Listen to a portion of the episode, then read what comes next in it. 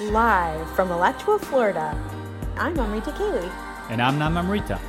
Welcome to Nectar Talks from the heart of New Raman Reti, the largest Hare Krishna community in North America and the home of thousands of Bhakti Yoga practitioners. In our ongoing interviews, we dig deep into our search for loving connections with Krishna and each other. With you, we hope to uncover the real life stories and inner journeys of our vibrant community of friends and special guests. Like bees searching for nectar, we seek to extract pearls of wisdom from how they live their lives and the lessons they can impart to us and our listeners. If you're seeking nectar, look no further. All right, let's get started. Hello, everyone. Hare Krishna, and welcome to Nectar Talks. Today is our first live show. Hare Krishna. Hari Bol. Woohoo! Uh, today we're going to introduce you to one of New Raman Reti's most beloved couples. And in this interview, we hope to get to know them on a more personal level, learn from them, and get inspiration and insight from them on the path of devotion or bhakti yoga. I see some friends have joined us live this evening, and um, I encourage all of you to type in your questions at any time, um, be it on Facebook, YouTube, or right here on Zoom, and we will have a Q&A at the end of the interview as well. Before I introduce our special guest, I want to say hi to my partner in crime, Amrita Kaylee. And uh, thank you, thank you so much for relieving me f- from from at least fifty percent of the pressure of what we're doing today. and now, dear, yeah, yeah. so, dear friends, let me introduce you to two very special people who are like spiritual parents to me. Shesha Prabhu and Mother Madhumati, welcome to the show, and thank you for giving us the honor you're like good luck charms for us in launching Nectar Talks. And it's such a pleasure to start off by interviewing such delightful people as yourselves. How are you both doing this evening? Everything's going great. Thanks for having us uh, and for the honor of being the first guests or guinea pigs, no matter which way you look at it. no problem. You got it. Anytime. so I don't have a bio for you, and that's intentional because we are going to write your bio together over the next hour or so, and I think it's going to be a lot of fun. So, folks, fasten your seatbelt because I'm about to hand this off to the legendary and unpredictable Amrita Kaylee to get us started. Amrita, let's go. okay, are you ready? I'm ready. Uh, I'm asking Shesha Prabhu and Mother Madhumati if they're ready. oh yeah, yeah, yeah. We've been waiting for five weeks for this. we have We've called them enough. and our first question for you, our first question for you tonight is truth or dare. and this is as a team, so you have to decide as a team.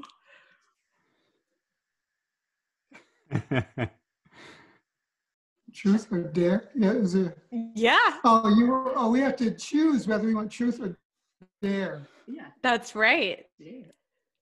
Dare. Yeah, why not? Dare. Go for okay, it. Okay. Are you are you in a position to move your computer?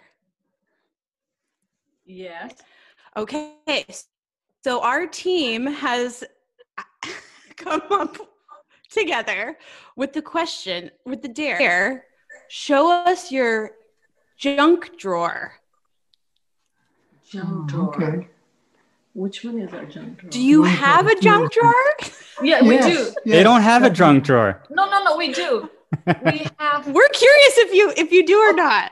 Okay, no, we do. We like a junk drawer which has. Um, I mean, everything is a junk drawer here, but um, a junk drawer which has like tools and stuff like that. Junk or or, or like eatables. Basically, junk? we want to see the mess. We want to see the messiest part of your house.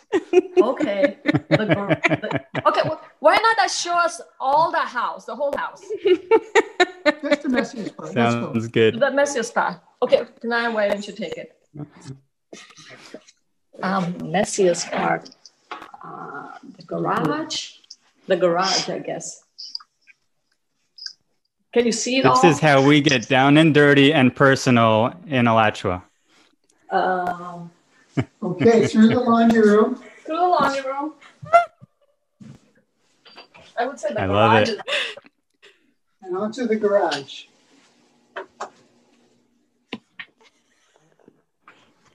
Show the shelf. over here. Show the shelf. Uh-oh.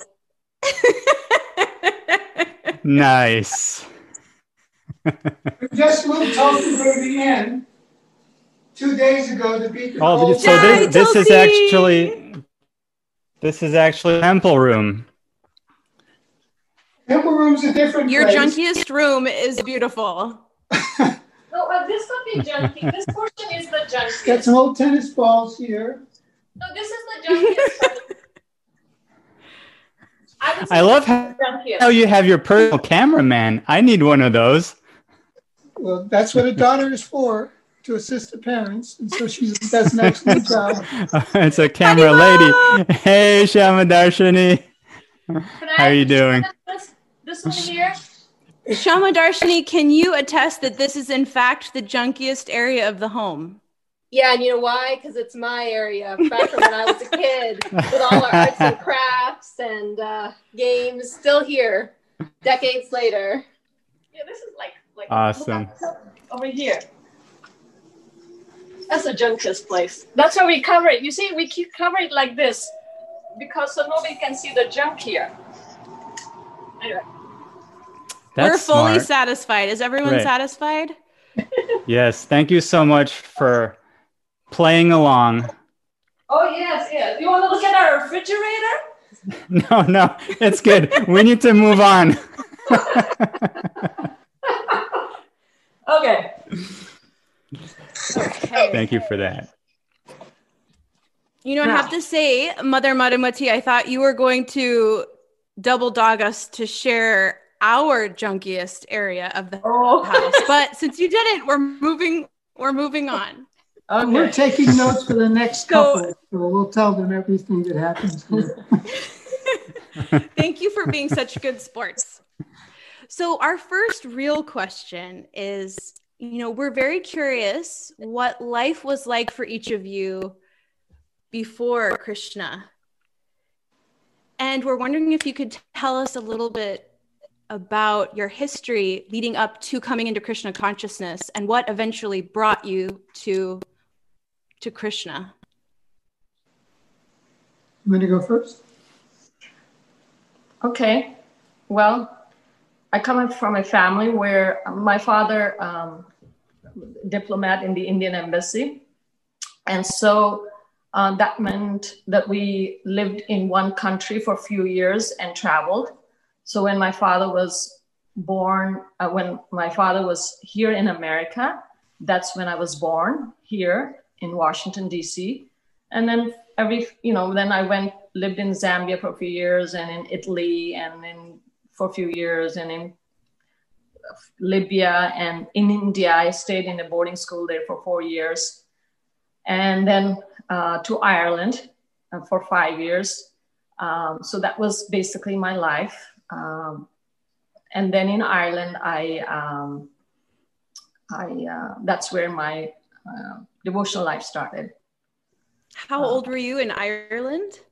Well, when I moved there in um 1977, so I was um, um, 16 years old when I moved to Ireland, and then I, you know, we as Indians, we went to the temple there in Ireland in Dublin, um, but my Krishna consciousness started in when I was 19, and um, there's a whole story how it happened and everything.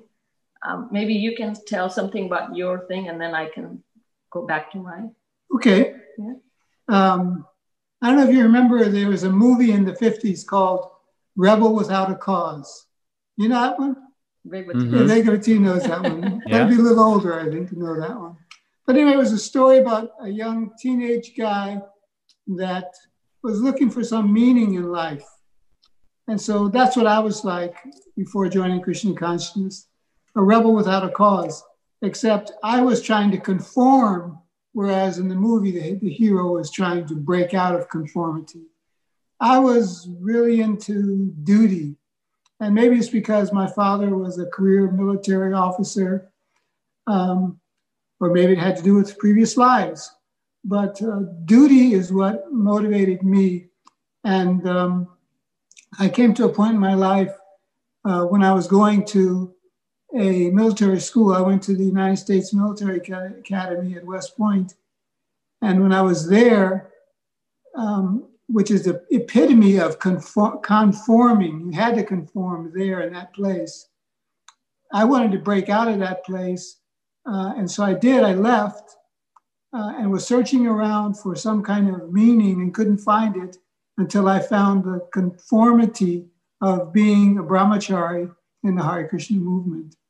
And so that's what I was doing before uh, joining up as you say.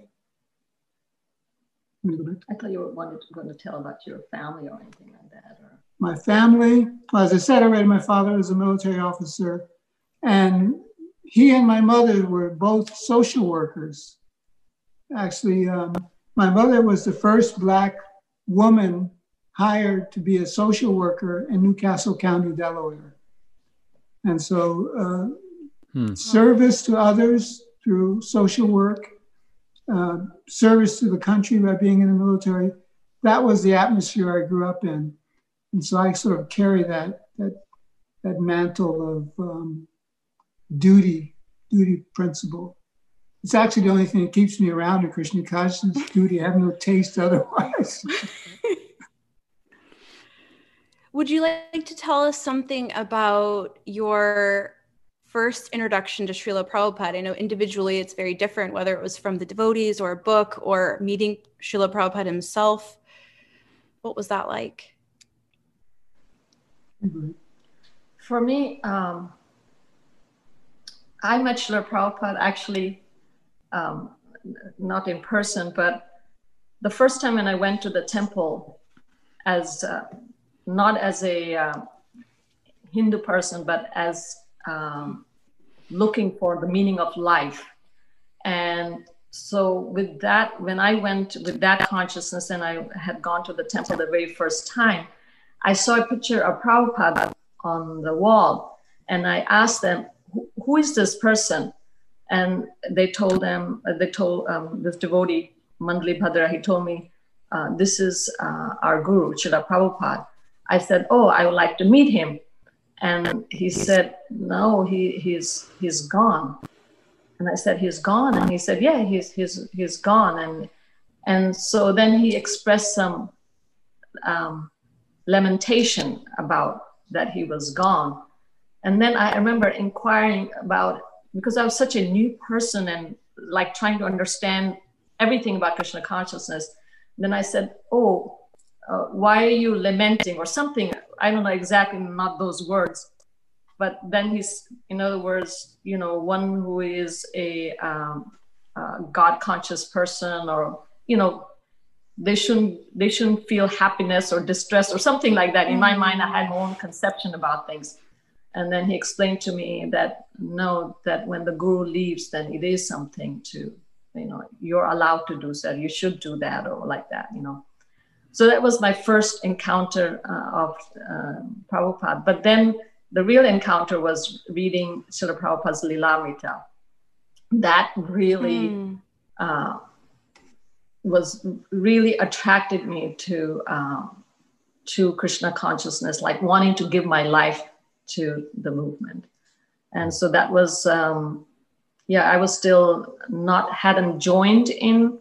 Uh, I, I didn't join in Ireland. I I was introduced to Krishna consciousness in Ireland, but that's the time when I read Prabhupada's Lilamrita and was really attracted to that. Mm. And um, yeah, so. Uh, and Shesha Prabhu, where, where did you first meet the devotees? I first met the devotees uh, in Albany, New York. Um, I was working there um, while I was in my period of searching for conformity. I was working as a preschool teacher in Albany, New York, mm-hmm. and the, the devotees came from Buffalo and they were chanting in the park on one Sunday afternoon. I hadn't planned to go to the park because when I was washing the dishes in my apartment, I cut my finger very badly and had it all bandaged up. But my friend said, Come on, let's go. And I'm uh-huh. glad he encouraged me because once I met the devotees, that was it. I was with them practically day and night um, until I moved into the temple myself. So in Albany, New York is first time. Wow. That's, uh-huh. And nice. how long between so when I'm going to jump forward a little bit, and I, I want to. You got two questions going at once. We got two of us. We can handle it. Namamrita, can you hear me? I just want to ask if I can squeeze it in real quick. Um, how long was it between when you met the devotees and when you moved into the temple? Well, for me, it was, I don't know if you were asking me, him or me, but for me, it was um, a year. I started going to the temple in April of 81, and it took a year, whole year, not because the day I went to the temple, I was ready to join. I wanted to move in. And actually, I, I, I went to the temple because prior to going to the temple, I was uh, um, communicating over the phone and asking all my questions that I had.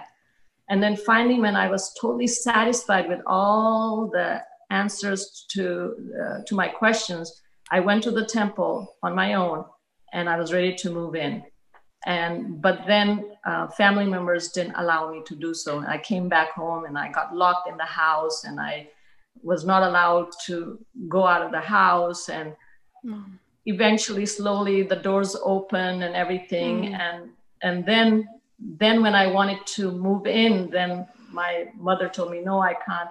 So then eventually it took me a year before i ran away from home so I actually, because I was used to living from one country to another, so I actually ran away from one country to another country. So that's what I did. I'm, I, middle of the night, basically, I ran away from Ireland to America.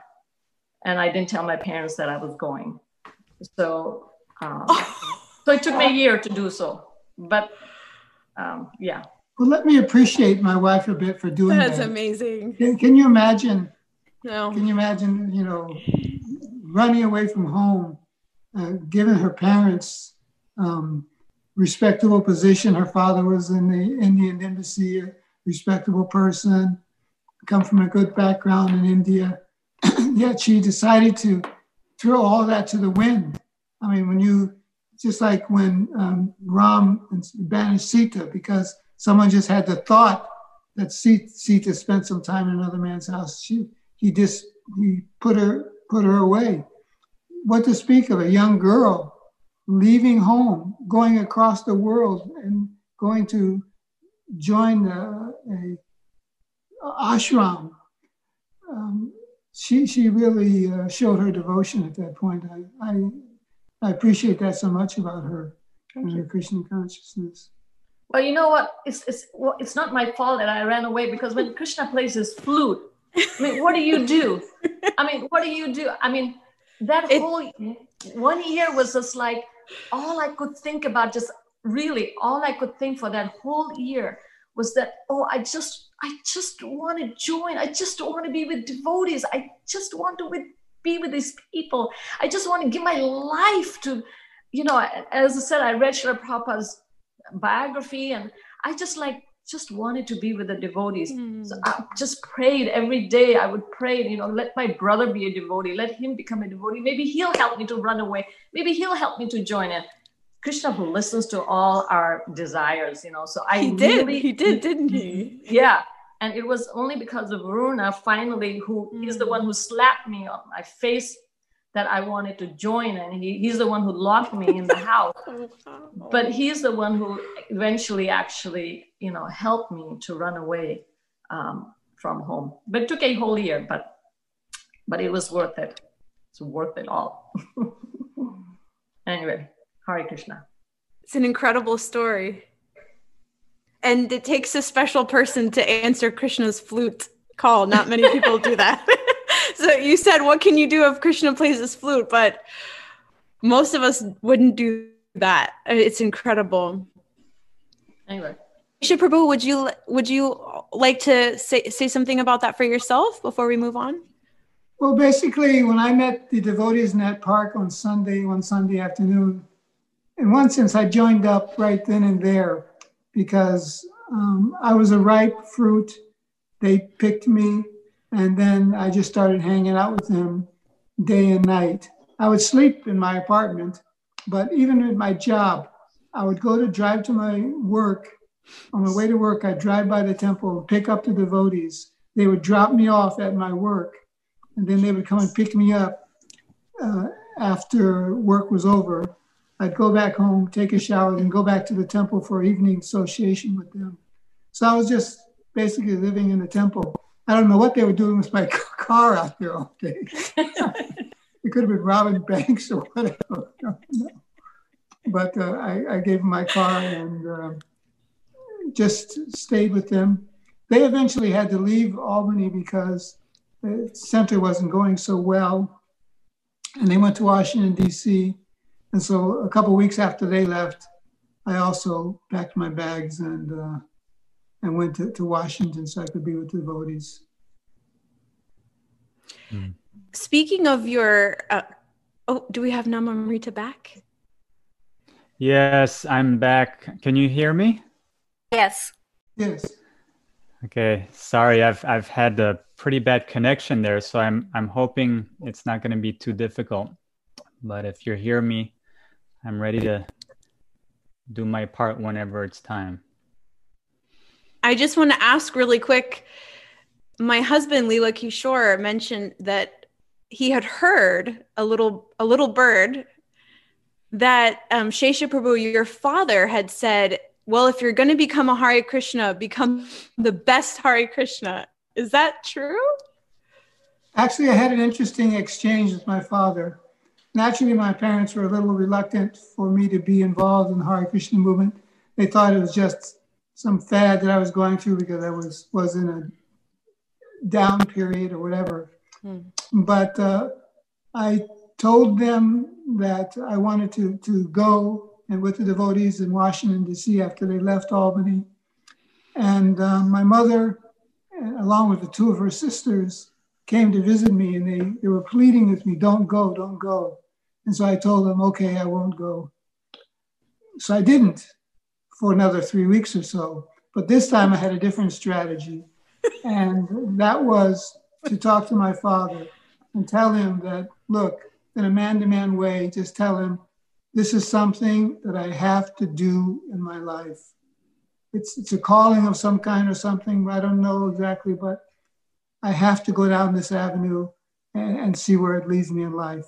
And he could actually appreciate that as a, um, as Amanda's son, man to man talk. And uh, he drove me hmm. to the airport the next day. And uh, actually, wow. on the flight, on the flight, I know that the, the relationship had entered a new phase as some tears rolled down my cheeks as we were flying away. Um, I think probably for him too, because um, I was his first son. Uh, I, had, I, bear his name. We have the same name, except he's junior and I'm the third. Hmm. Uh, but here I was going to do something different. And uh, yeah, he encouraged me like that to, to be the best Hare Krishna you can be. Wonderful. Yeah, that's that's really such a sweet story about your relationship with your with your father. Thank you for sharing that. Totally so I am going away. to yeah. Nobody was there to take me to the airport. So but I was waiting for you. Oh.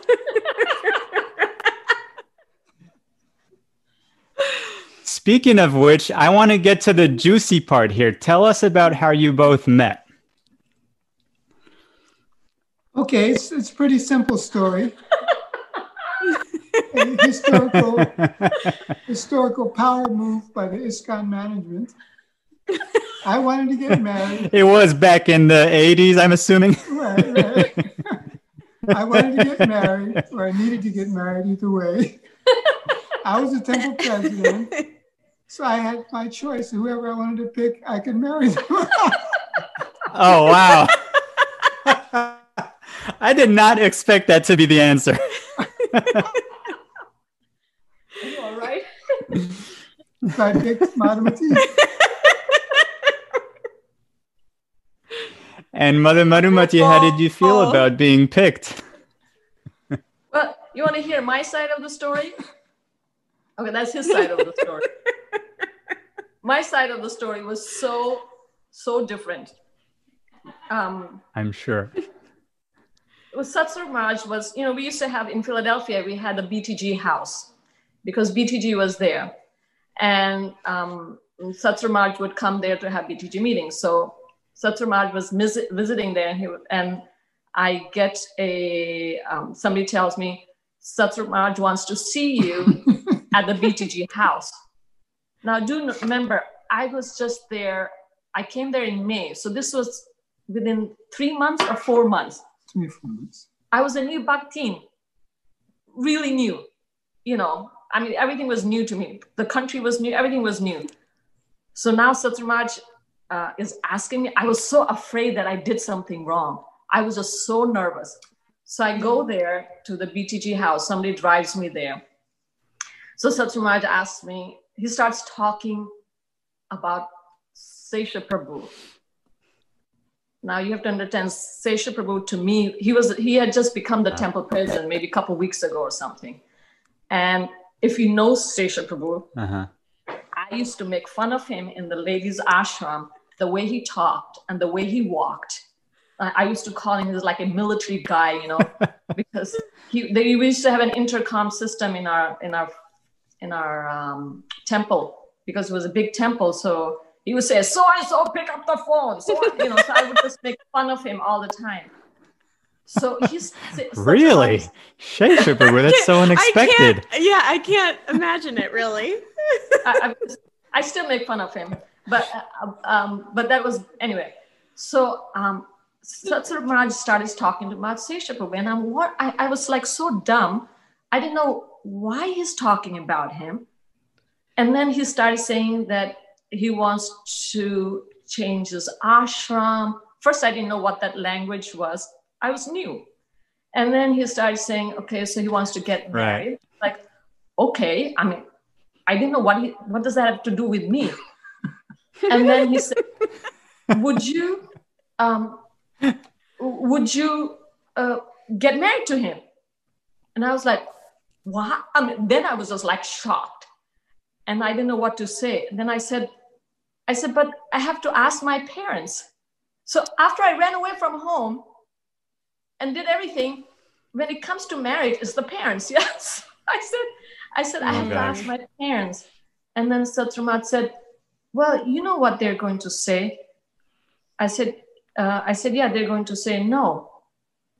So then he said, then he's, but prior to that, he said to me, You're going to make the decision. You can't ask anybody. And I'm like, I can't ask anybody? How can I make a decision about getting married and not ask anybody? Then he said, Yeah, you can't, because I asked him, Who, who can I ask? He said, You can't ask anybody. So then I said, Well, I can't make a Wow. decision like this. So then he said, Well, then you can ask Mulika, our Mulika, our Uh-huh. Muli here, you know, because she was visiting from New York. And anyway, so then um, I said, Okay. So I, I he said, Okay, you can um, ask her. I said, Okay. So I went that evening. It was late at night. I went in the evening. I asked Mulika. I said, Satsumaj asked me to marry Sesha Prabhu. And she said to me, I still remember she was sitting there. She said to me, Sesha Prabhu is a nice devotee. Then she said, Whatever the spiritual master says, you should do. I said, Oh, okay, that's simple. Okay, so I wrote a letter to Satsumaj right that evening. And I said, um, Mulika said that whatever the spiritual master says I should do, so I will do. I'll get married. And that was it Wow. but um, but just quickly telling you about the culture and me, and you're talking about getting to know us. After I said yes to um, Satsumaj, I started thinking, oh, I have to get the blessings of my parents. I can't do this without asking their blessings. And and right. and so so I thought, okay, I have to do that. I, I just can't get married unless I get their blessings. So I had mm-hmm. Shesha call my parents. We had kind of in through writing letters and whatever, my parents accepted that I was there at, you know, so this was like four months I had run away. And there was also a kidnapping attempt from their side and which failed. And so that was taken care of. So it was at a stage where it's almost like they accepted that this is wow. what I'm doing with my life. And so then I had him call um, my uh, my parents who were in Denmark at that time. So he called my father, and um, my father said he asked that can my can your daughter get married? I'm asking your blessings for that. And he said, first question was, is is he Indian? Is he Indian? He didn't know that it was him. He said, is he Indian? And he said, no. Then he said, no, no. Doesn't have my son. And then he hung up the phone. And then I was like, oh my God. I, I was thinking, mm. I don't know what to do. I said yes to my spiritual master, and and my parents are saying no to me. That's okay, let me call my mother. Maybe she will be. So then I called right up, right away. I called, and she picked up the phone because my father wasn't going to pick up the phone, I guess. So she picked up the phone. So then I started talking to her and, and whatever I said to her. And she said, Oh, how old is he? Oh, oh, he's 10 years older than you. No, no, this is too, this is too much. And so basically she wasn't giving the blessings. And so then I was just like, I was in my mind thinking, how am I going to face my spiritual master? And and she, my mother told me, she said, no, she, basically she said no. Then I said, then I thought quickly, I'm thinking, I thought, okay, that's fine. The only way that I can please my parents and and and face my spiritual master is to just come out and say I won't get married. And my idea was when I came to spiritual life was like Mirabai. You know, Mirabai. That's how Indian girls think about never getting married, and although she was married, but you know, whatever. And I was thinking, yeah, I didn't, I wasn't planning to get married, and this just came along, so not a big thing. I, I just want to get married, and that way I can can can show my face to both, you know. And so then I told my mother, I said, Mom, okay, if you're not going to give me blessing, not a problem. I will not get uh, I will not get married to him, but do know that I will not get married at all. So this is I I will, won't get married to him, but I won't get married at all. And this is I feel fine. And then my mother said, she said, No, I can't do that to you. I can't do that to you. You have to get married. So she said, You have my blessings. Hmm. And so she gave me the blessings. And I am just so happy wow. today. And I feel like I got the blessings of my parents. And I feel that's why I really do feel that that I got the blessings of my spiritual master, but I also got my blessings of my parents. And I feel like that's why, you know, Krishna is kind of has given, a, you know, a good marriage and everything, you know. And if I hadn't gotten the blessings of my parents, I think things would have been, I feel like would have been different for me anyway so that's mm. my part of my story i yeah I, I find that all so interesting because you know i look up to you honestly as i can't i can't think of a most such an exemplary couple as yourselves and uh and it's just so fascinating that it started in such a rocky way in in in so many ways mm. um you know with the trying to get the blessings of your parents and uh, you know that you never expected that that's what the conversation was going to be about with your spiritual master. Really interesting. Um, and so so you had joined the temple pretty recently. You said it, it had just been a couple of weeks when that conversation took place? Three four okay months. all right. So it was still okay so it was really part of the original experience in a way. Um, but I was going to ask, um, you know, was there some sort of a, a transition still? Like Shesha Prabhu, you were a brahmachari prior to that uh, the whole time. and uh, tell us about that transition to you know now you're you're married and you're kind of taking on this new ashram well the way our marriage worked it was i said as i said it was a, a marriage from the old Hare Krishna days where um, we were living in the temple and doing mm. everything in the temple. So marriage meant i got a finally had a confidential good assistant to work with me in all the temple functions. And so she immediately became the treasurer, the head pujari, counselor to all the women, and a host of other services wow. that fell in between the cracks. And so we didn't have time to adjust so much as we did.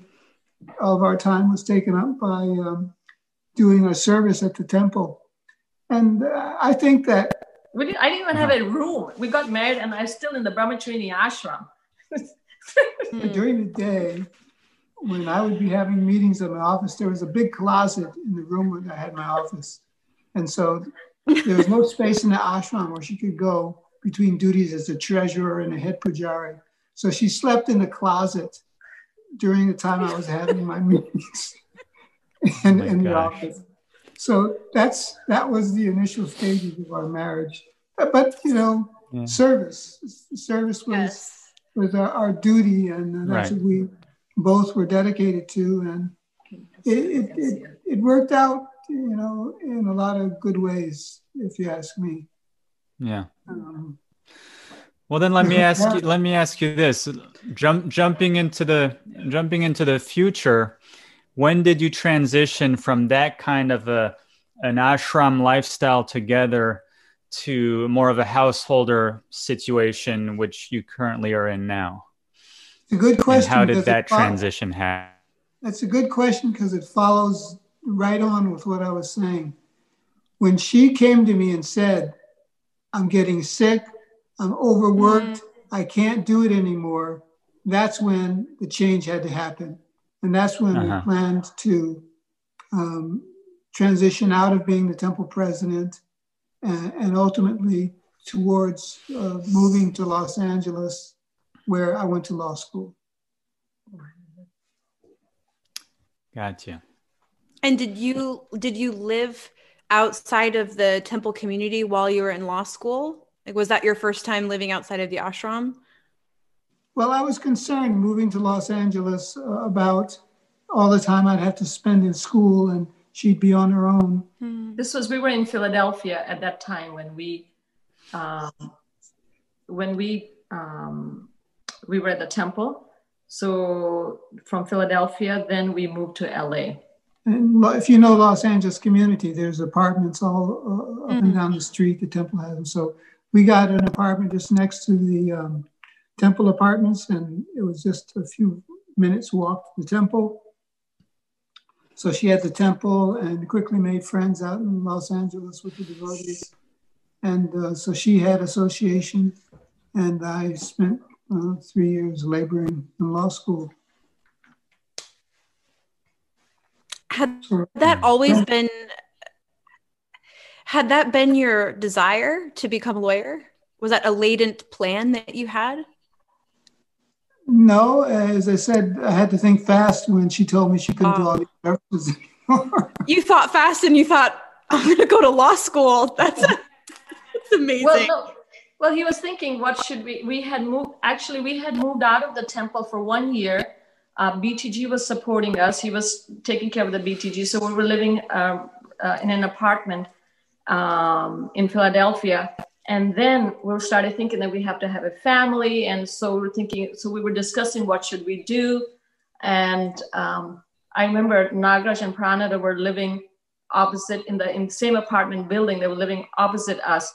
And so we sat down there and we were discussing what we're going to do and so and he was thinking about going to law school and we didn't know whether we should do it or not because it was considered maya to go back to school you know so that was a big decision on our part to think that he's going to go back to, to school. I mean, that was a big, big Maya, you know. And, and so we actually flipped a coin. We had a coin that had Ganesh on one side and, and uh, Om or something on the other side. And we flipped the coin, and that's how we found that we did it three times and it twice it said to go to law school. So that's how we made the decision that we're going to go to law school.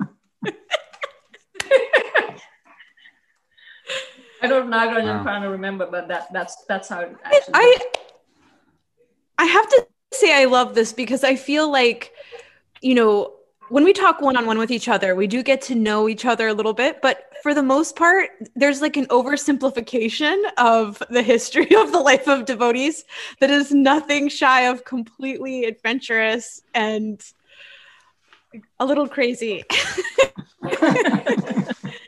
it's just wonderful to hear this story. I love it. So, would you tell us a, li- a little bit, um, maybe kind of briefly, but it's it's really interesting to know. But I, I do want to make sure we don't run out of time because we have so many mm. interesting questions we want to get to.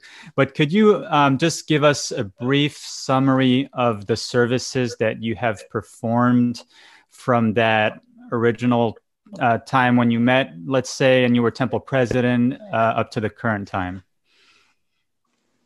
Well, we moved to Los Angeles because I became a trustee of the Bhaktivedanta Book Trust, headquartered in Los Angeles. So it went well with going to mm-hmm. school mm-hmm. and also doing that service. So had, after having been a temple president in Potomac, Maryland, um, Washington, D.C. temple, then Philadelphia, then um, involved with Back to Godhead magazine as a man- managing editor, trustee of the BBT, in North America. And um, then I became a GBC member um, at the request of Virbahu Prabhu, who was living in Los Angeles at that time. Mm-hmm. And so the various GBC services since that time. But he was also asking before mm. that library party and all that. Before, when I was a brahmachari? No, I think he's asking afterwards. Oh, okay. Yeah, just for this, I mean, I know you've done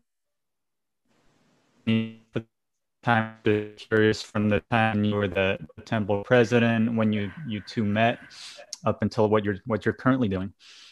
And that's for both of you too.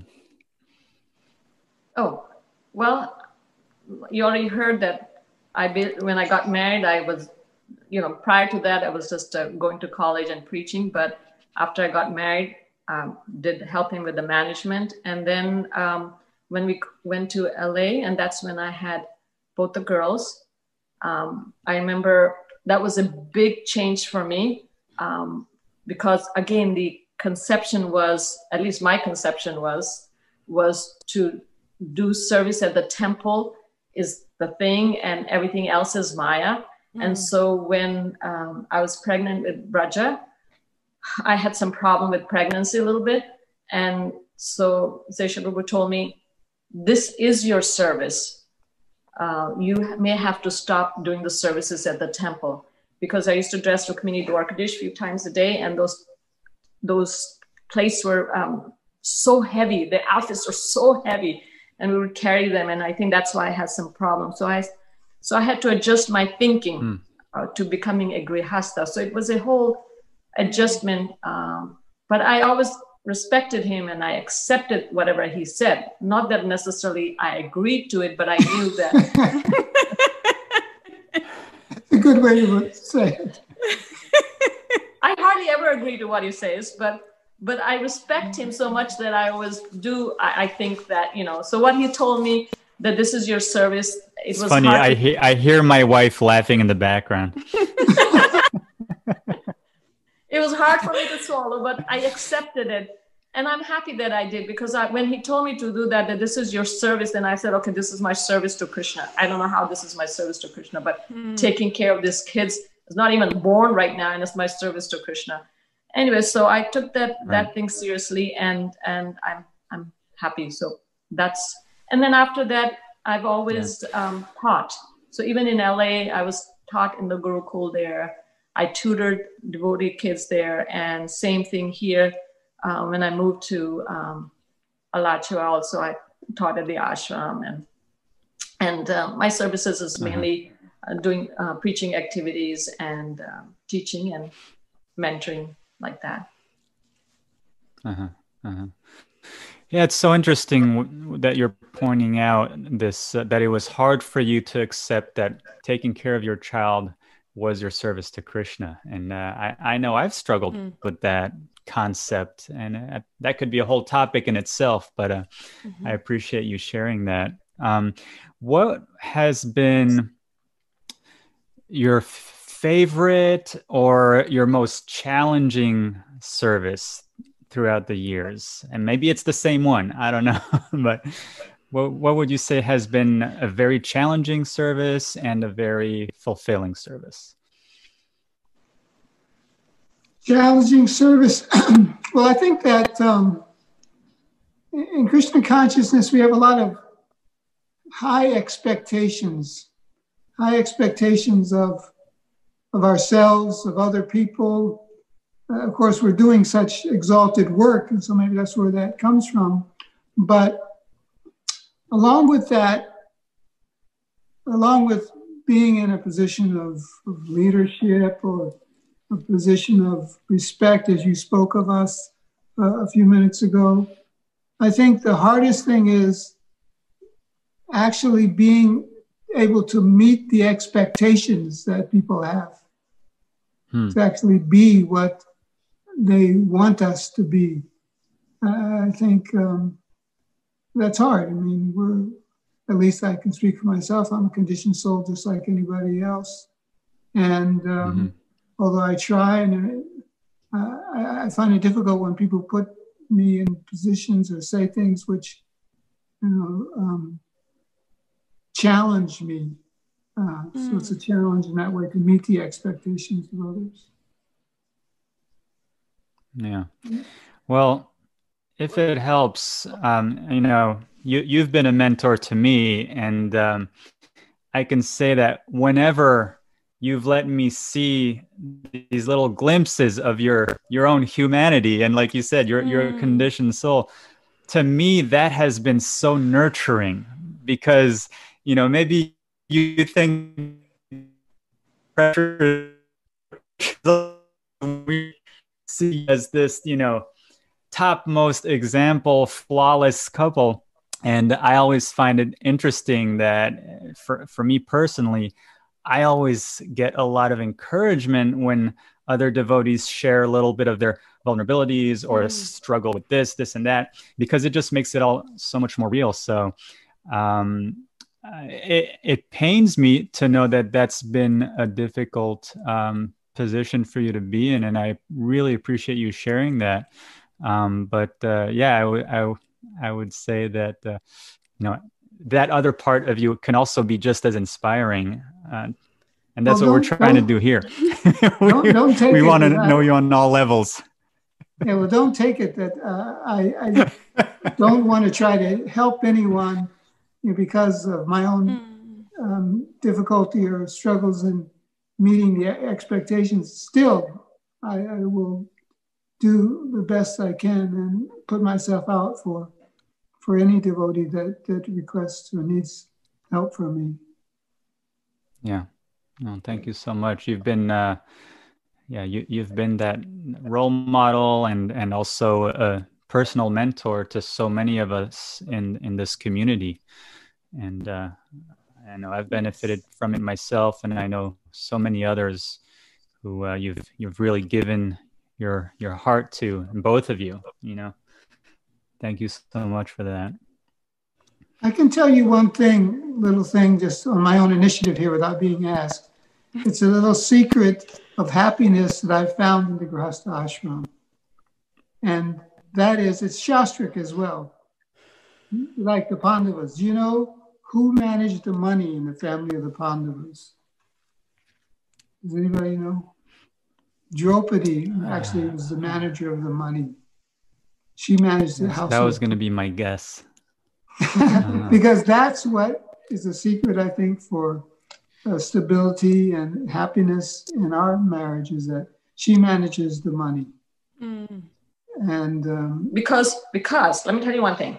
Because one time we're in LA and she also doesn't let you forget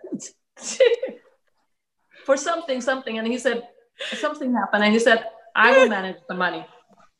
Or no, something happened. I said, no, okay, you manage the money. So I, I didn't like or something. So I said, you manage the money. So he started managing the money.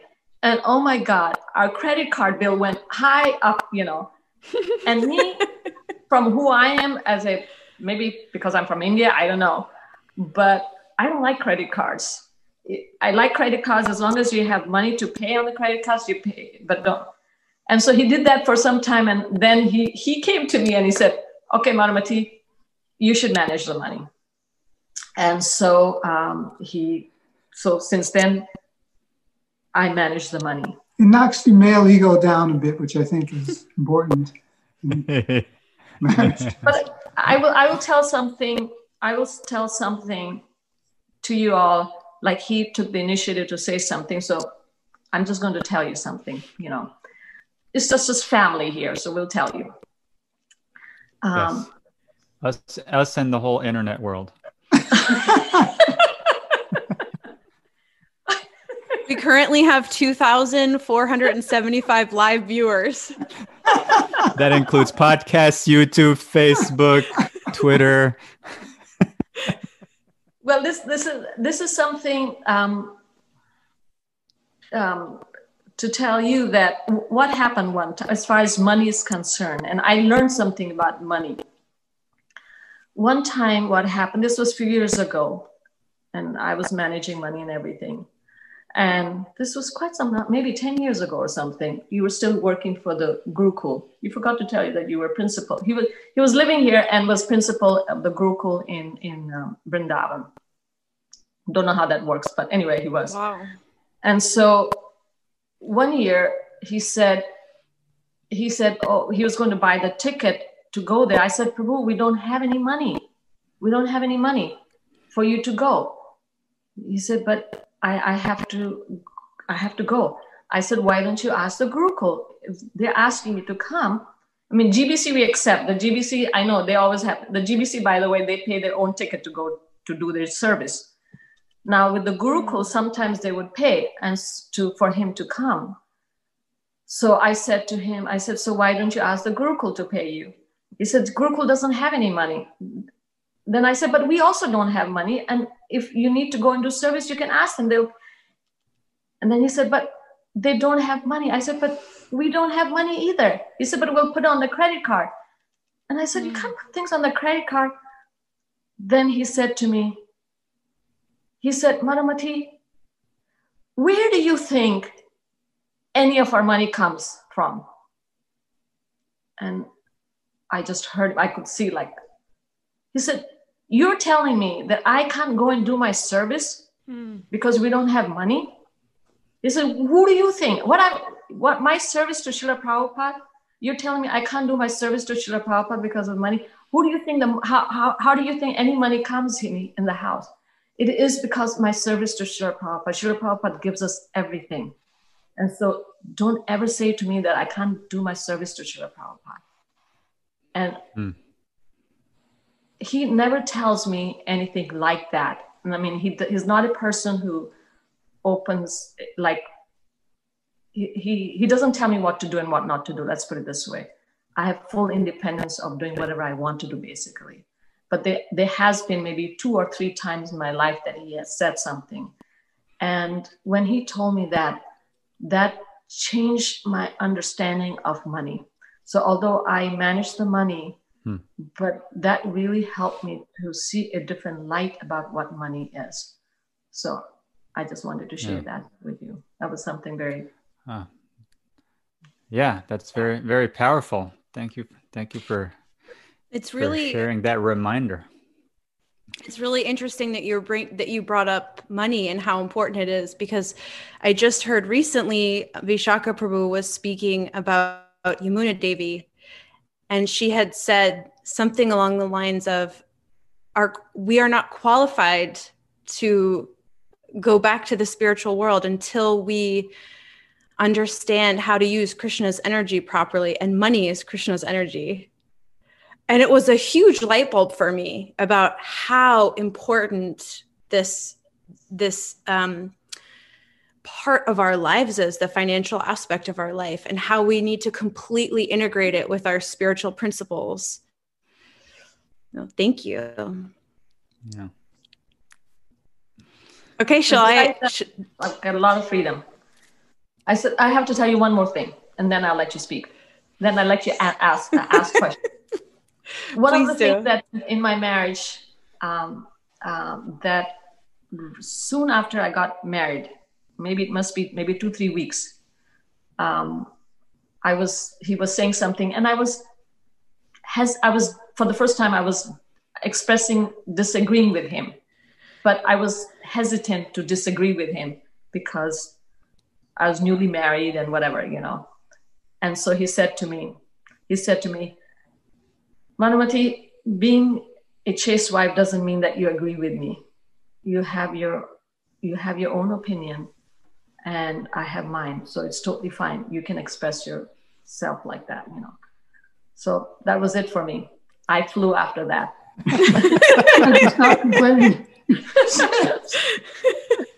And you're still flying high to this day. I am. Uh, It's wonderful. A true gentleman. It's wonderful. We we really wanted to ask. Um, we have so many questions, but we have we're we're we're we're flying by this time. So I want to ask about raising your daughters. So you have two wonderful daughters, Shamadarshini and Brajmandali, and it's interesting because you raised them both in modern American culture, in the spiritual culture of the Hare Krishna movement, and you're both coming from different backgrounds culturally previous to meeting one another. So what was what has that, that been like for you over the years? What what what was that journey like for you? And what can you share with us, maybe a tidbit of wisdom from your experiences raising your children? Well, I can just say a little bit, but she did most of the work and raising the children. But um, just as a person, I mean, I like children anyway. I mean, I like children. So I never once thought of having children and raising them as any kind of burden. And, and so, especially when we got um, these two, you know, Vaikuntha Basis come in our lives, you know, it was, uh, hmm, I don't know about that, but no. well, from my perspective, that's what I'm speaking. Aww. I will, I will say that, I will confess, and I have to do it because Bridget was just here with our grandson for two months, and everyone was changing the diapers, husband and wife, Bridget and her husband. Um, That's it. Chaitanya for changing the diapers, diaper, diapers, but I never changed any diapers. They didn't help my wife in that regard. So that's probably one regret that I have about raising the kids. But anyway, they were wonderful and they still are wonderful, like Kundabasis, and I feel honored to be associated with them as their father. I think they felt that love, and so that's made the raising them for my part. Well, but I have to say that Shesha Prabhu, it's never Mhm. it's never too late to learn how to change a diaper. yes, it is.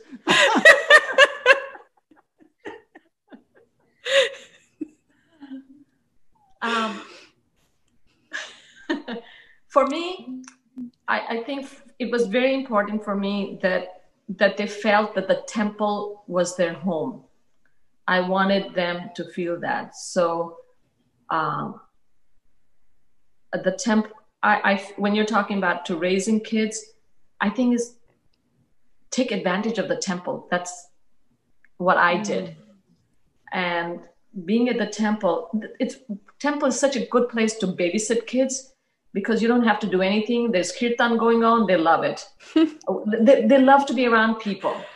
And so literally few hours of my day was, was automatically taken, taken care by the temple environment, just being babysitted by everybody else. Um, so I think for me, that was the way that I really wanted them to be at home uh, at the temple. And so I brought them every day. So basically, how I raised the kids, I think the devotees helped me raise the kids. The devotees preach to them by giving them hearing classes and everything. I never preached to them at home. That was not my thing. I never told them you chant your rounds and you do this and you do. Let everybody do the dirty work, you know. Um, let let let them hear from everybody else. And uh, but at, at at home we just set an example, and um, talking about our cultural differences. He allowed he, that was very good. He trusted me, and he let me do whatever I wanted to do, so to speak, with the kids except he didn't like me when I would yell at the kids. Then I would be called in the office. Why are you why are you yelling at the kids? You know. I mean, can you imagine the husband being around there while you're um, training up the kids? You know, I mean, kids kids test you. You know, they they drive you nuts. but uh, but you know, the father can't see that. The father normally goes away and he comes home and it's all quiet. But no, in my case, he was in, in the other room. So if I yell at the kids, he could hear it, you know. And um, anyway, mm. uh, so I think um, to me it was important that they rem- they learn the culture that I came from. So I taught taught them Hindi, and uh, you know taught them things. Most important thing was respect of all the things, whether spiritual culture or cu- culture that I come from, culture he comes from, for me, the most important thing was the kids learn how to respect others. Mm. And so that was something that really inculcated in them that there was mm. absolutely no criticism of other devotees, no criticism. There was never any criticism amongst us talking about any other devotees always talking good about other mm. other people and that was the most important thing for me to train them with that and example getting up early in the morning chanting our rounds and whatever going to the temple or what you know. mm. so we did our part and all the other devotees did their part so much love they got from everybody else so that really helps so yeah and i see that the younger generation does that i see how younger generation mm-hmm. they're such nice I see that kind of joint family kind of thing that they have amongst each other is that they have groups of devotees, they have their own groups, and it's such a nice atmosphere I see amongst the young people that they are very, very much about helping everybody, uh, raising everybody's kids, so to speak, in their group. So that's nice. Yeah. Great. Thank you for sharing that. Thank you. Um, so I I want to ask you this question, and I'm going to ask you to answer in one sentence for each one of you. It's one of my favorite questions to ask devotees. What, why do you practice Krishna consciousness today, or or what keeps you going in Krishna consciousness? It's easy for me. I already said it earlier in the interview. It's duty, out of duty. Um, duty means that you have some obligation. You, re, you, you've received something. One sentence. Okay, one sentence. See? no, no. You you answered in one word. You answered in one word. You did great. So please feel free to elaborate. no, no, no, no.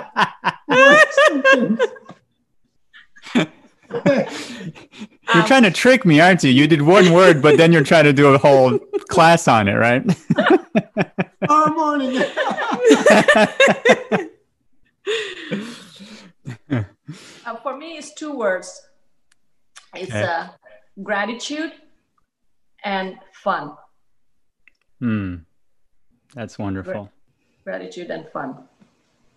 Great. Thank you. And I would love to elaborate on these topics, but I do want to keep us going because there's a few more juicy questions we want to get to, and we want to have a quick Q and A at the end too. Um, so, in in the practice of bhakti yoga, it's often um, suggested, and a lot of devotees do this, to have a sacred space in your home. And uh, I was hoping, since you have your wonderful daughter camera lady with you today. Um, would you mind sharing with all of our viewers what is that that sacred space that you keep in your home, and what does it mean to you? Can you take it? The question, okay. Can you want to take it? Yeah. Um, this is um, our sacred space is Giriraj is here in the center of our lives. And um, Jai Giriraj. and he's um, he is uh, Wow. he is the center of our lives actually. He, he is our center of our lives. Our life starts with him worshiping him. Shesha Prabhu is the pujari. And uh, we have this sacred space for last 29 years now his Hmm. worship goes every day every morning takes him an hour hour and a half to do his puja in the morning and uh, our lives are around him. He is the center of our life, yeah. So for uh, non-devotee viewers, Giri Raj is the Lord in the form of a, a stone that's been taken from the famous and worshipable Hmm. Govardhan Hill in India. And so this is the, the form of the Lord that the two of you worship in your home.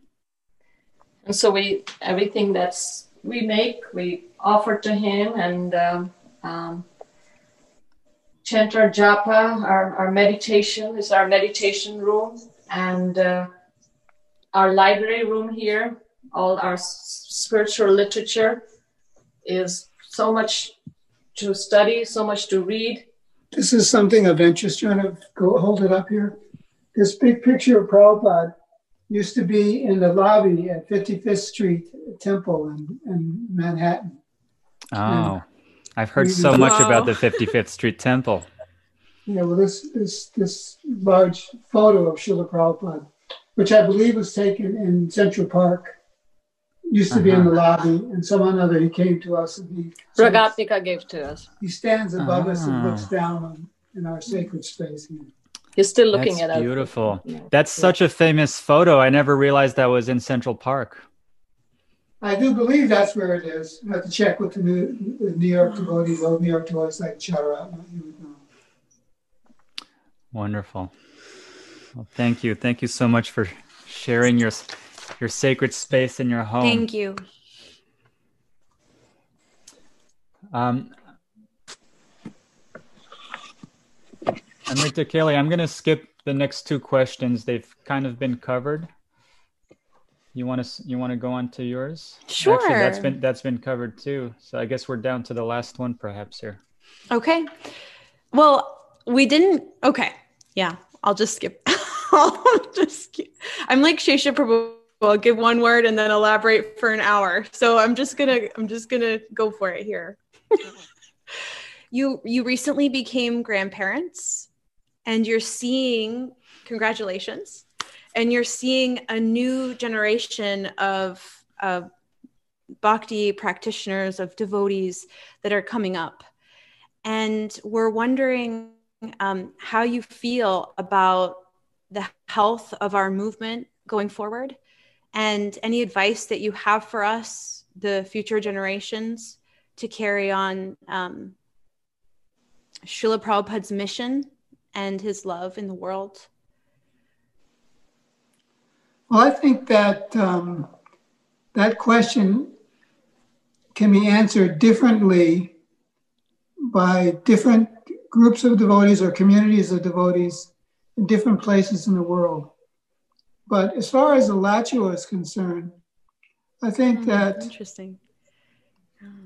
I think I, I, I'm, I, I see a very bright future because so many wonderful devotees and their families are settling here, uh, settling for the long term. When when we were married in those days, devotees moved around so much. I think until we came to Alachua, we had never lived any place, actually in our entire lives, because my father was in the military her father was in the foreign service, which meant you moved every two or three years. So neither one of us had lived in any one place for more than three years at a time until we moved to Alachua. Now we've been here 20, 22, 23 years. Uh, and during that time, we've seen the development of the schools here and the families here, and now we're seeing uh, devotee, young devotee families moving here, uh, getting homes. Uh, it, it's becoming a, a, um, a place that has the stability of a Grihastha community. And uh, I think that that's a good sign for the future because it means the young children will continue coming. Um, and uh, the senior members of the community can help guide the younger members. And uh, that fresh enthusiasm won't get dissipated in other kinds of activities or struggles in life because we're all working together as a community here.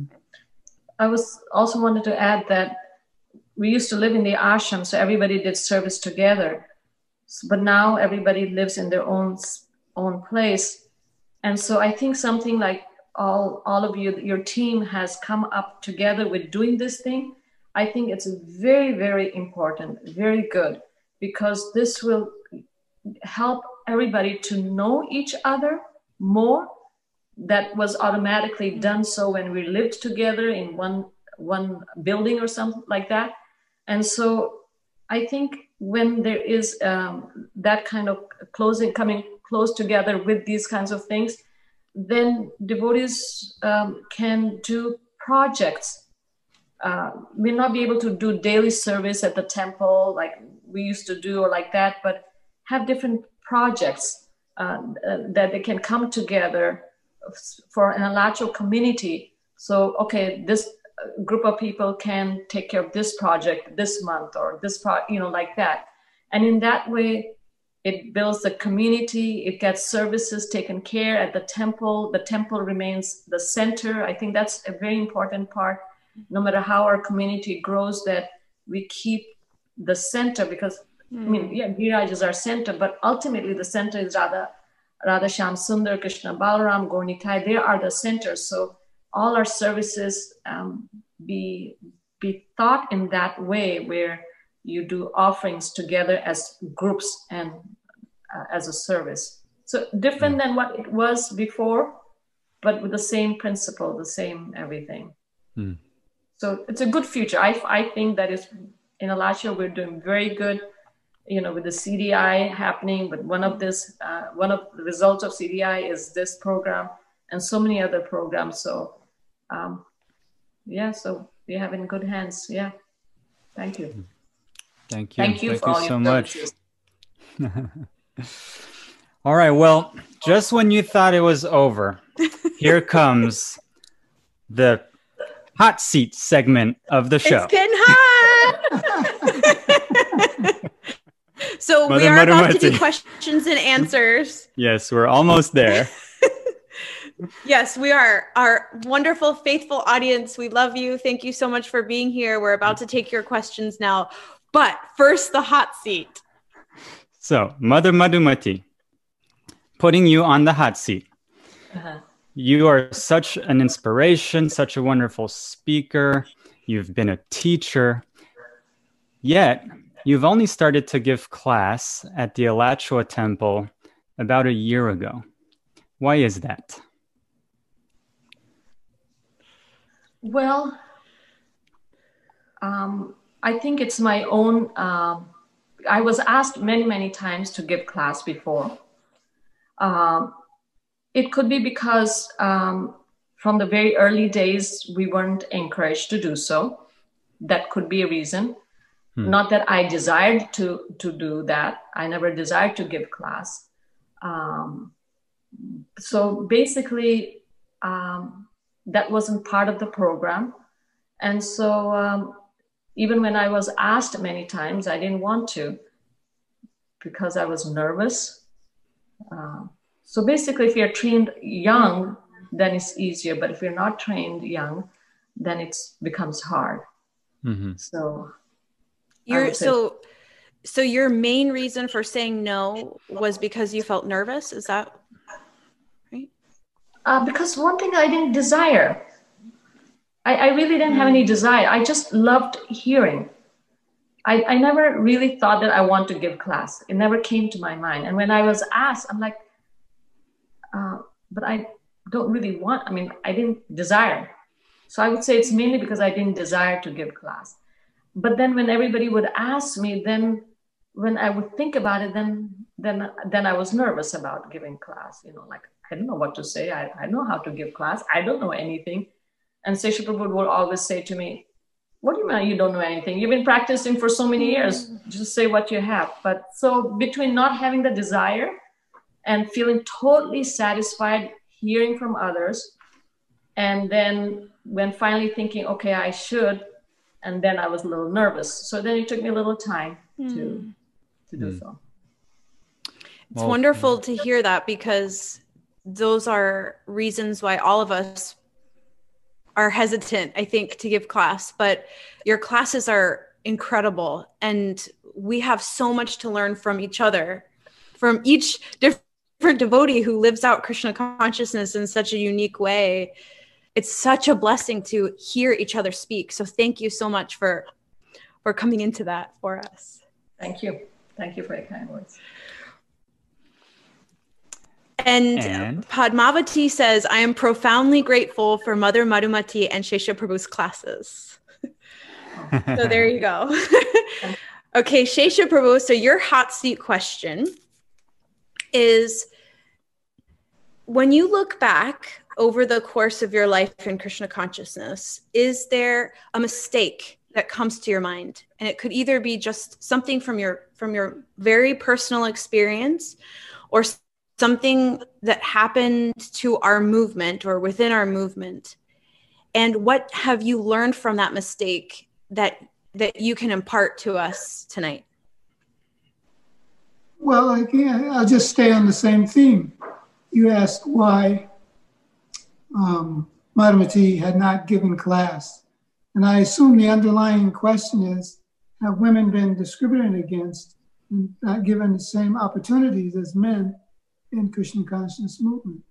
And I think that that's true.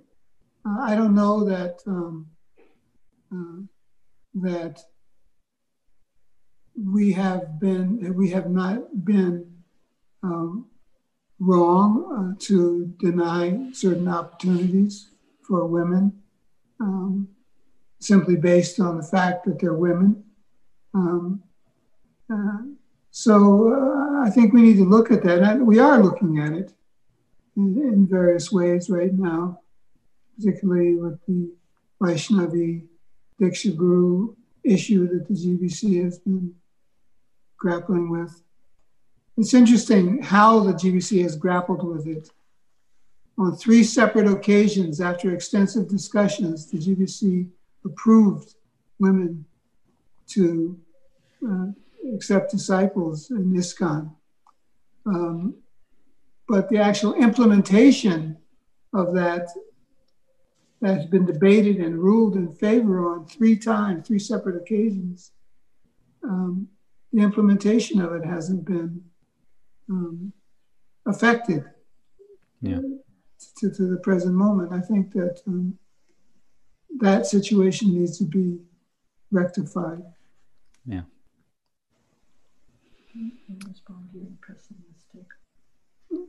Well, thank you, thank you so much for thank you acknowledging that, and uh, yeah, it's it's uh, such an important topic. It's a hot topic for the hot seat segment. well, you know who covers a lot of these things is Nam Ras. He's had some interesting talks about uh, racism, yeah, um, other issues um, what, what are they called? Off the boat, not off the boat. Uh, Krishna West. Yeah, what was it? Anyway, the different different uh, issues that they bring up. They're all they're all hot seat. Mm-hmm. You guys have been. are they are all hot seat episodes. They really are. Yeah, no, and we're very grateful to Namras for for bringing up all these topics. I think the the world of Zoom meetings that uh, we've entered in since the pandemic has just opened up all these doors for very important conversations. Um, so yeah, I've been I've been following a lot of these different talks. So I think we should uh, get to our Q and A. I see we have. Um, Can we just do a quick round of applause? We did it! yes, thank you, thank you so much. Okay, audience. team. All four of you. Good. I can And just I- I- acknowledge, if I can just acknowledge my friend Gaur Hari who's sitting there.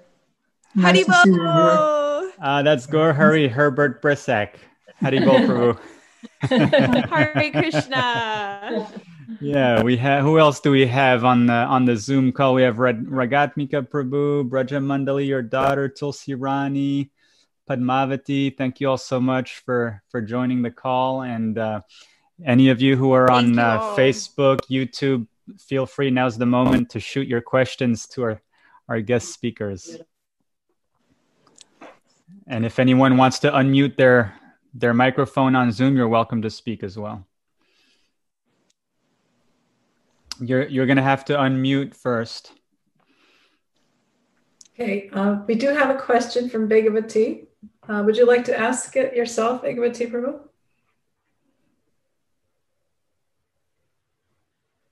She's still. So Oh, maybe okay, it would now- it would help. Okay, she there you is. go. Yeah. I, I wasn't unmuted until now. It was just a silly question when they were talking about Philadelphia. Um, and I think it's in the chat. So it said, We used to hear, this is way back when, we used to hear that Shesha Prabhu had a hard time fasting on Ekadasi and that Madhumati used to cook a full meal for him in the early morning before Mangalarti. So is that true or was that a devotee urban myth? Look at the face. That's a myth. That's a myth. Who's, who started that rumor? I was just a hearer of it. That- that's Mother Bhagavati. Are you trying to start a rumor? I think I read about it once in Back to Godhead. Oh, okay, go on to the other questions now. Uh, well, I, I saw Gaur Hari Prabhu trying to speak. Can you unmute unmute yourself, Prabhu?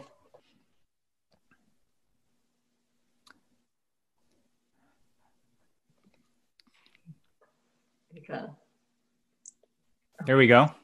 Uh, I just wanted, I remember that picture very well in the lobby of 55th Street.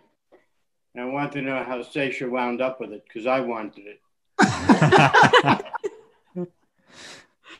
Ra- Ragatmika, Ragatmika, who is on the on the Zoom right now, she's the one who gave it to. I think she was moving from LA, and I think that's how we got it.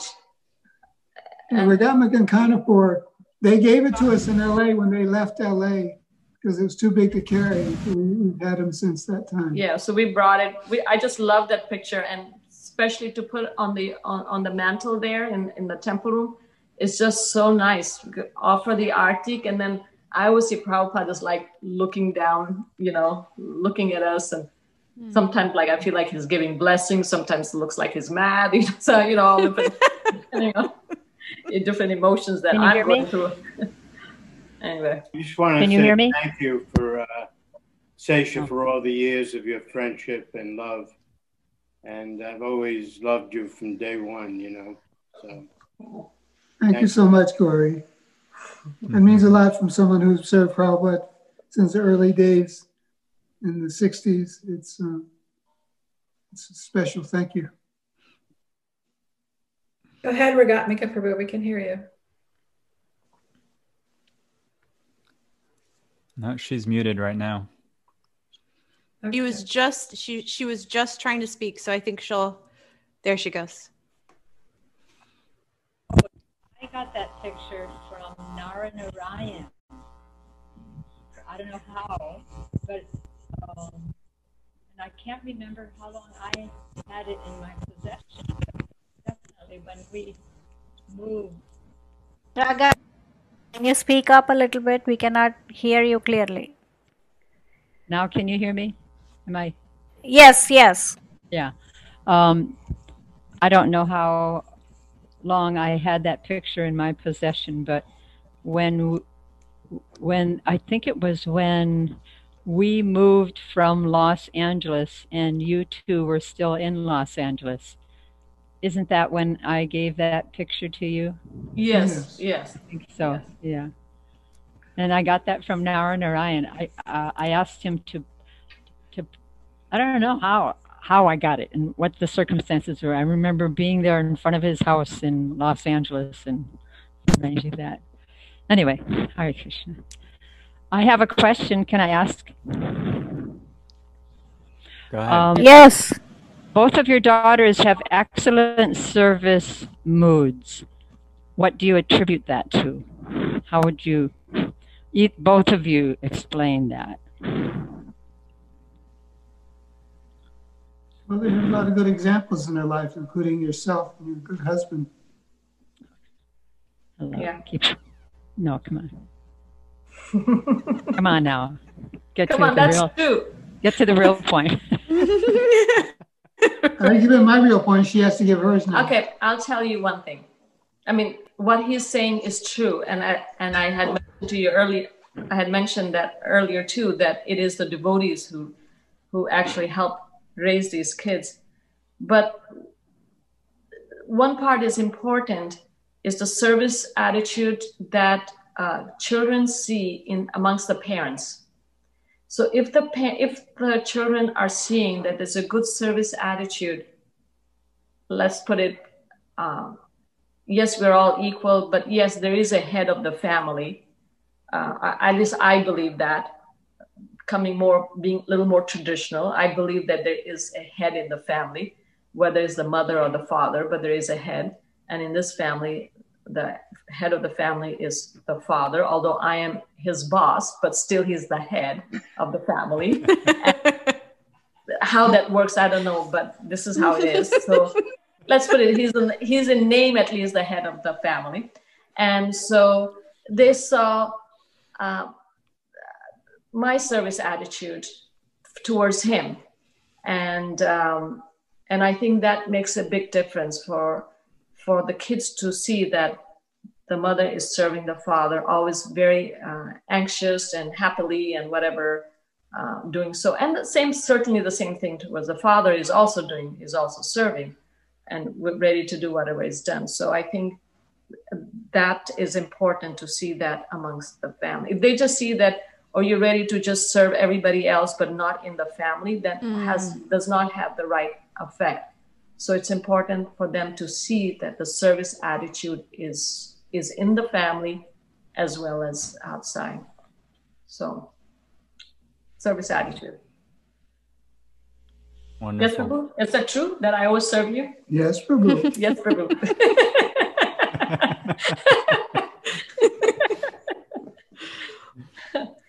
anyway, Hare Krishna. like on Thank you. Before Mangal Arti.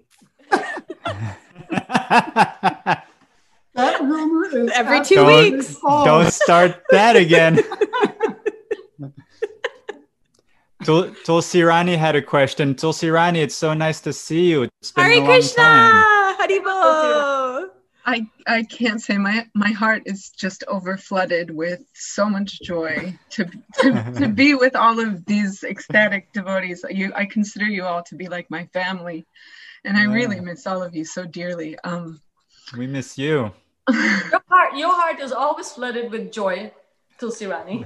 because you flood it. You're present, but, but then when you're not there, then it's just empty. So Where Anyway. are you? I'm I'm in New York City. Okay. Yeah, just a couple blocks from Tompkins Square Park and Matchless Gifts. So Wow. Wonderful. variable. Um, so I have a question. You you mentioned earlier your um, ecstatic realizations on um, how money is all coming from Krishna and it's all Krishna's property, um, and that reliance on uh, Krishna. Krishna in terms of being like our maintainer. And this is something I've actually been thinking about a lot recently. Um, in terms of like finding that that balance where sometimes I wonder if like in the name of surrendering to Krishna, we're depending on Krishna to maintain us while we're like running around doing so much so much that we considered to be service when maybe it's just not that devotional but we're just like absorbed in doing stuff that we call service. Um but that how do we know when we're just being irresponsible and not depend and in the name of like depending on krishna? Um i mean i'm asking because this is something i've been reflecting on in my own life. I'm doing a lot of service and you know uh, not really endeavoring to make money but we're just like living month to month on like my husband's um, income. While i'm you know skipping through the temple doing service. so I'm just wondering, yeah, um, I feel like it's an individual thing. Like if someone's really surrendered, and I was thinking like Bhaktivinoda Thakur's six principles of surrender starts with accepting everything favorable for Krishna's service and rejecting everything unfavorable. And I think, well, I'm not strictly following those principles in every aspect of my life so then how can i is it is it like asking service from krishna instead of being in the mood of being a servant of krishna? If we're expecting krishna to maintain us when we're actually not fully surrendered. Well truth be told krishna is giving us and maintains us far more than we think. I mean, there's not, if there's not a blade of grass that moves without Krishna's sanction, there's nothing in our lives that is not, there's nothing in our lives upon which we're not dependent on Krishna. And so, whatever we're doing, we're dependent on Krishna. Of course, we should try to be responsible and do our fair share to put us, ourselves in, in, in a position in life. But ultimately, everything is coming from Krishna, supplied by Krishna, just like Bhaktivinoda Thakur says, that he accepts, the principle of surrender is accepting Krishna as your, your only maintainer. His only, so that's the fact. Now, how we struggle with justifying are we doing our part or not doing our part. That's our sincerity, as long as it's focused on trying to be grateful to Krishna. Mm. But so we do that, we go through our mental um, positions, but we should know that ultimately everything, without exception, is provided to us by Krishna even the breath with which we pray for Krishna to maintain us is given to us by Krishna. So the more we realize that, the better off we'll be. And the secondary considerations about how we live our life this way and that way will be understood as truly being secondary.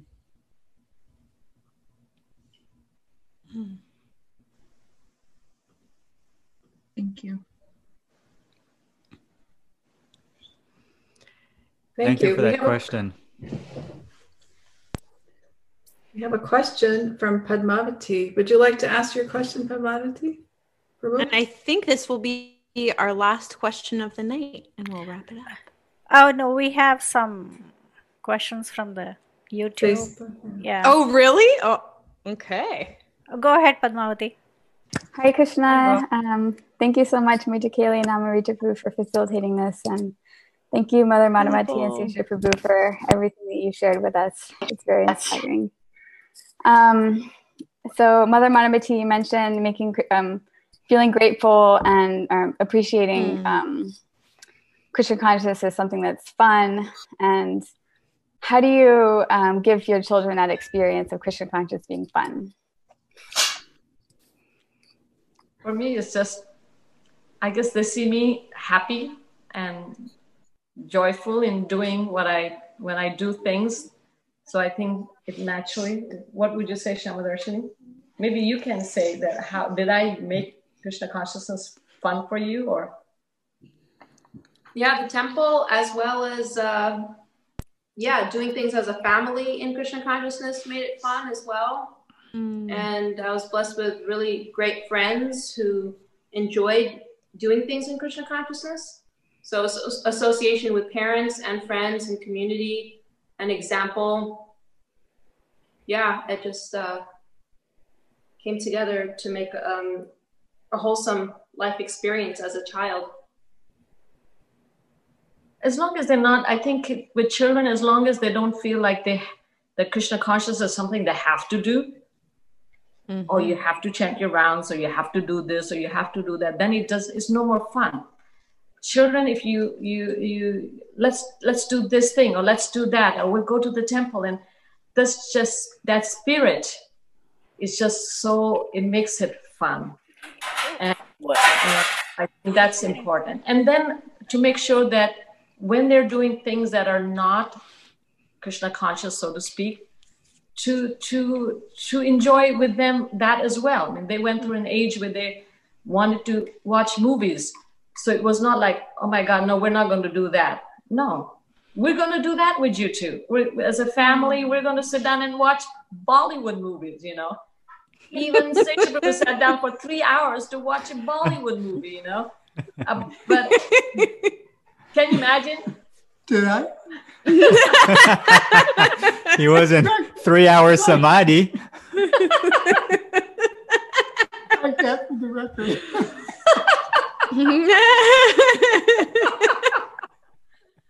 But but that's what it is fun like for kids to mm. see that the kids when they're young whatever their parents do they do. And if you make it that you're happy they're happy with it. And then when they get teenagers and they have their own agenda they like to do then the parents go along with what they want to do. And they're happy that we're doing what they want to do and then eventually they choose their own. When they come become an adult then they choose their own life what they want to do. And then our responsibility is done and you do what you want to do we do what we want to do. You know they become adults. So okay figure out your life you know? So um so yeah it's fun. Who doesn't like kirtan everybody loves kirtan. Gopa, flip it. you know what i mean?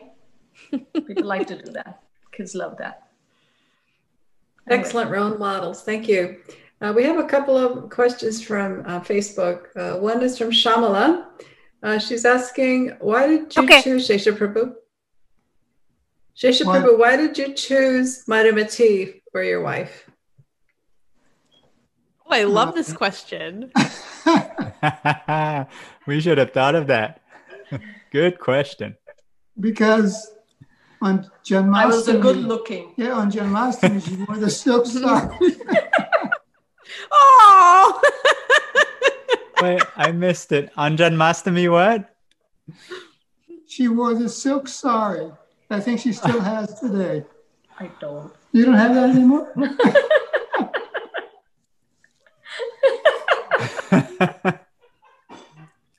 That's great. That's great. Uh, that's not the reason Why? No, I thought this is a qualified. But actually, if you want to know the dry philosophical reason, I have this idea in my mind that Prabhupada and his preaching attracted all kinds of people, including very qualified young women. And I believe in my heart that he was very concerned about those ladies and that they be taken care of. So I feel that by marrying Madhumati, it's out of service to Prabhupada. Here's a qualified young lady that made so many sacrifices to come join him and serve Krishna. And Prabhupada wow. look, looked out and said, You marry her, Hmm. which he did in the early days to, to devotees. Hmm. Um, and um, to, to, as out of duty to him, that's why I married Madhumati. That's the, the dry philosophical reason. No love? No, of course. That's that. As I said, there's many different layers here, or levels, Yeah. and so that's one level uh, of duty that I'm thinking of. well that's, he told that's really nice. I, I'll tell you one thing. he told um, uh, tell Shamala that that um, he told Satsvarupa Maharaj that I found somebody qualified to get married to, so I was qualified. But I, I really love the the appreciation you had for all this all the struggles you went through to to come and join the temple. Mhm. I mean that's that's just amazing and yeah, like you said, it's it's a very special level of the many reasons I'm sure why you chose Madhumati. I will tell you something about marrying. It's just a force of karma. We've been married for three lives, according to certain astrologers. Oh, yeah, That's really? another level that's going on. Wow, cool. But I'll I'll tell you one of the struggle about um yes it's it's yeah he saw me with a nice sari or whatever or thought qualified or whatever, but another level of purification of, about getting married on, on on on my side for me while he was just enjoying getting married to me or whatever um, but was um, and Satsvarupa Maharaj told me that when he uh, called me in his office, he said that, or maybe he's told me later on, that actually when this news will go to other to the temple, it was quiet for two weeks, and uh, then it was told to all the devotees. But he he warned me. He said that uh, the ladies in the temple will stop speaking to you. He said, be aware of that. And so I went through such purification because what he told did happen. And you know, me as a person, I'm just such a jolly person and I have fun. And mm-hmm. here all of a sudden, I didn't do anything. I didn't ask to get married to this person. I have nothing to do with it. I'm just doing what my spiritual master asked me to do. But literally, that's what happened when it got announced in the temple room. And we weren't even there. We were told to go upstairs, and um, Mahakram Maharaj, who was there, he announced that Shesha Prabhu is going to get married to Madhumati, to Bhakti Madhu. My name was Bhakti Madhu. I was still a Bhakti. Uh, I, and after that, I went into the, the our ladies, and, and devotees didn't speak to me. They all was just like, I was so hard. I tell you, it was I, I went I went through so much purification that one year I can't tell you. I can tell you different things I went through, but just talking about marriage and what it was, how purifying it was for me. Was that because all the ladies wanted to marry Shesha Shesha Prabhu? Yeah, it's like kind of like a new girl coming on the street, you know? Wow. And so all the other ladies want to get married to him, but he apparently said no. And then I come along, a new girl, and then I'm a Bhaktin, and there were so many Prabhupada disciples, uh, l- ladies who wanted to get married. And so, yeah, you kind of feel bad, but it's not my. And one of the person who wanted to get married to is my Bhaktin leader. And can you imagine what happened to me? Oh my God, I can't Ah. tell you the purification I, I went through during that time. But you know, You're, you're being very kind by calling it purification. it was purification, but you know, but there was one devotee who was very, very nice, who who was very kind, and for to this day, I always, I always love her and appreciate her, and that is Devahuti. Devahuti was one person who who um, who was just she was just very kind and loving as a mother uh, during that time to me, and so. Anyway, Hare Krishna, Shyamala. I hope that answers your question. Good, good question, go. Shyamala. Thank you for revealing your heart, Madhumati. Uh, we have another uh, couple of questions from Facebook. Uh, one is from Prabir Prabhu, who's asking, uh, who is your favorite kirtan leader and who is your favorite Srimad Bhagavatam class speaker? Hmm. Ah, that's a hard one. Not for me. Well,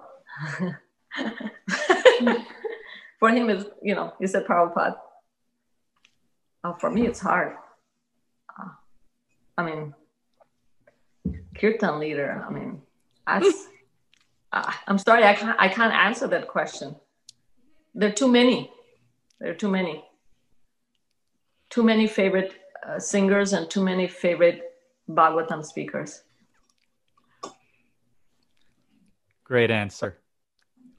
Yes, it's like hard, hard to pick. Yeah. Okay, then there's one from Rohini Kishore Das. Uh, since the departure of Srila Prabhupada, we hear that there has been a lot of factions created within the movement. So, what are your views on how this can be completely healed? Simple answer putting Prabhupada in the center. Keeping Prabhupada in the center.